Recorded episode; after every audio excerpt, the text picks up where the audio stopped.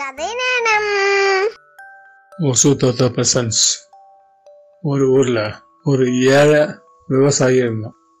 அந்த விவசாயி டெய்லி சமையல் பண்ணுறதுக்கு அந்த ஊரில் இருக்கிற மரங்கள்லாம் ஏறி ஏறி கட்டை கட்டி வெட்டின்னு வந்து அந்த கட்டையை வச்சு தான் அவங்க சமையல்லாம் பண்ணோம் அவங்களுக்கு வீடு வீடு எதுவுமே கிடையாது. ஒரு மரத்தை கீழே வச்சுட்டு சமையலை செஞ்சு அங்கேயே ஒரு புடிச மாதிரி போட்டு அங்கே வாழ்ந்து வந்தாங்க. அப்படி இருக்கும்போது அந்த அந்த ஊரில் எல்லா வீட்டுக்கும் அதே மாதிரி அந்தந்த வீடுகளுக்கெல்லாம் நிறைய பேருக்கும் அந்த ஊரில் இருக்கிற மரத்தங்கள்லாம் ஏறி மரங்கள்லாம் வெட்டி வெட்டி அந்த வீட்டுக்கெல்லாம் போய் போய் போட்டு வருவான் அது வெட்டினா பண்ணிட்டு இருப்போம். அந்த விவசாயி ஒரு நாள் தான் வீட்டுக்கு விறகு வேணுமே அப்படின்னு சொல்லிட்டு ஒரு அந்த ஊர் ஆத்தங்கரை ஓடும். ஆறு ஓடுது. இந்த ஆத்தங்கரை ஓரமாக போகும்போது ஒரு மரம் இருந்துக்கும். அந்த மரத்து மேலே ஏறி அவன் என்ன பண்ணுவான்? மரம் கலைங்கெல்லாம் வெட்டலாம்னு சொல்லிட்டு மரத்து மேலே ஒரு கோடாலியை தோலில் போட்டுட்டு மரத்து மேலே ஏறி போய் வெட்டிகிட்டே இருப்பான். அப்படி அந்த கோடாலி எடுத்து அப்படியே வெட்டிகிட்டே இருக்கும்போது என்ன ஆகும்னாக்கா அந்த கோடாலி அந்த ஆற்றுல ஊந்துடும் ஆற்றுல ஊந்தவுடனே அந்த கோ- விவசாயிக்கு ஐயோ என்னடா தண்ணியில் ஊந்துருச்சே இனிமேல் எப்படி விறகுலாம் வெட்ட போகிறோம் அப்படின்னு சொல்லிட்டு கடவுள் வேண்டிப்பான். கடவுளே இது மாதிரி இந்த எனக்கு இருந்த ஒரே ஒரு ஆயுதம் அந்த கோடாலி தான் அந்த கோடாலையும் கீழே விழுந்துருச்சு. எப்படி நான் இனிமேல் வேக விட்டேன் எப்படி டெய்லி சமையலில் பண்ணி சாப்பிடுவோம்? அப்படின்னு சொல்லிட்டு ரொம்ப வருத்தப்படுவோம். உடனே இந்த கடவுள் என்ன பண்ணுவார்?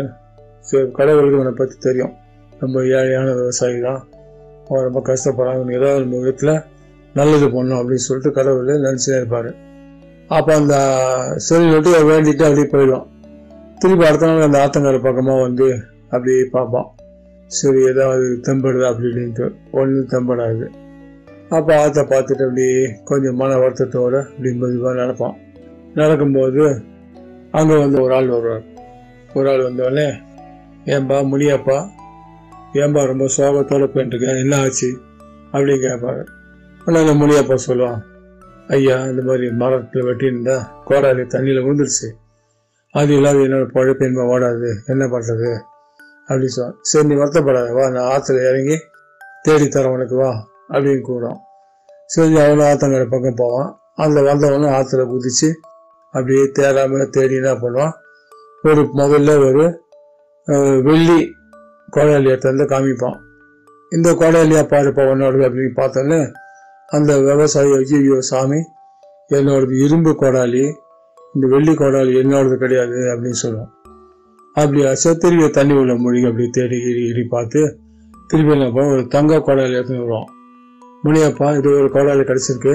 இது உன்னோட கோடாலியா பாரு அப்படின்னும். ஐயோ சாமி இது தங்கம். இது என்னோடது கிடையாது.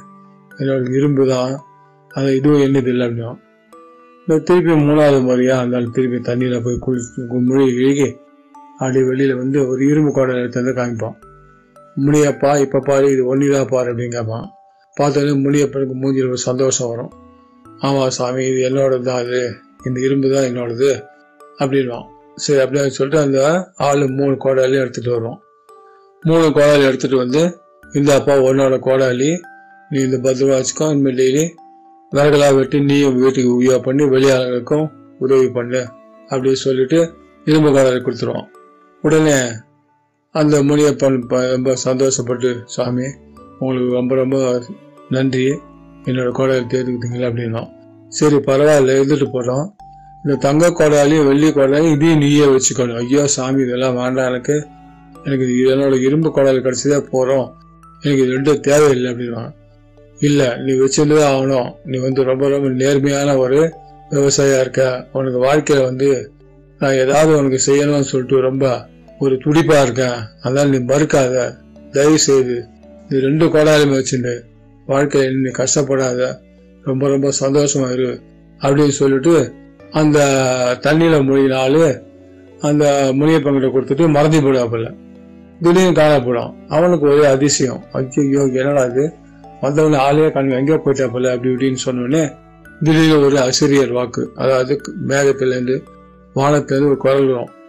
முனியப்பா நான் தான் கடவுள் ரூபத்தில் வந்து உனக்கு உதவி செஞ்சுருக்கேன். நீ இது மறக்காமல் ஏற்றுக்கோ உன்னை மாதிரி ஒரு நேர்மையான ஆளை வந்து இந்த உலகத்திலே கிடையாது. ஒரு நேர்மை கோசம் தான் நான் வந்து இந்த கோடாளி உனக்கு பரிசாக கொடுக்குறேன். அதனால இது ஏத்துட்டு தான் ஆகணும். ஏத்துட்டு வாழ்க்கையில் இனிமே கஷ்டமே இல்லாத சுகமாக இருக்கு அப்படின்னு சொல்லிட்டு அந்த கடவுள் வந்து சொல்லிட்டு மறந்து போயிடுவார். அன்னிலேருந்து அந்த ஏழை விவசாயி நேர்மையான விவசாயி வாழ்க்கையில் ரொம்ப சந்தோஷத்தோட ஒரு பெரிய ஆளாகி அந்த ஊரத்தில் அந்த ஊரில் இருப்பான். அவ்வளோதான்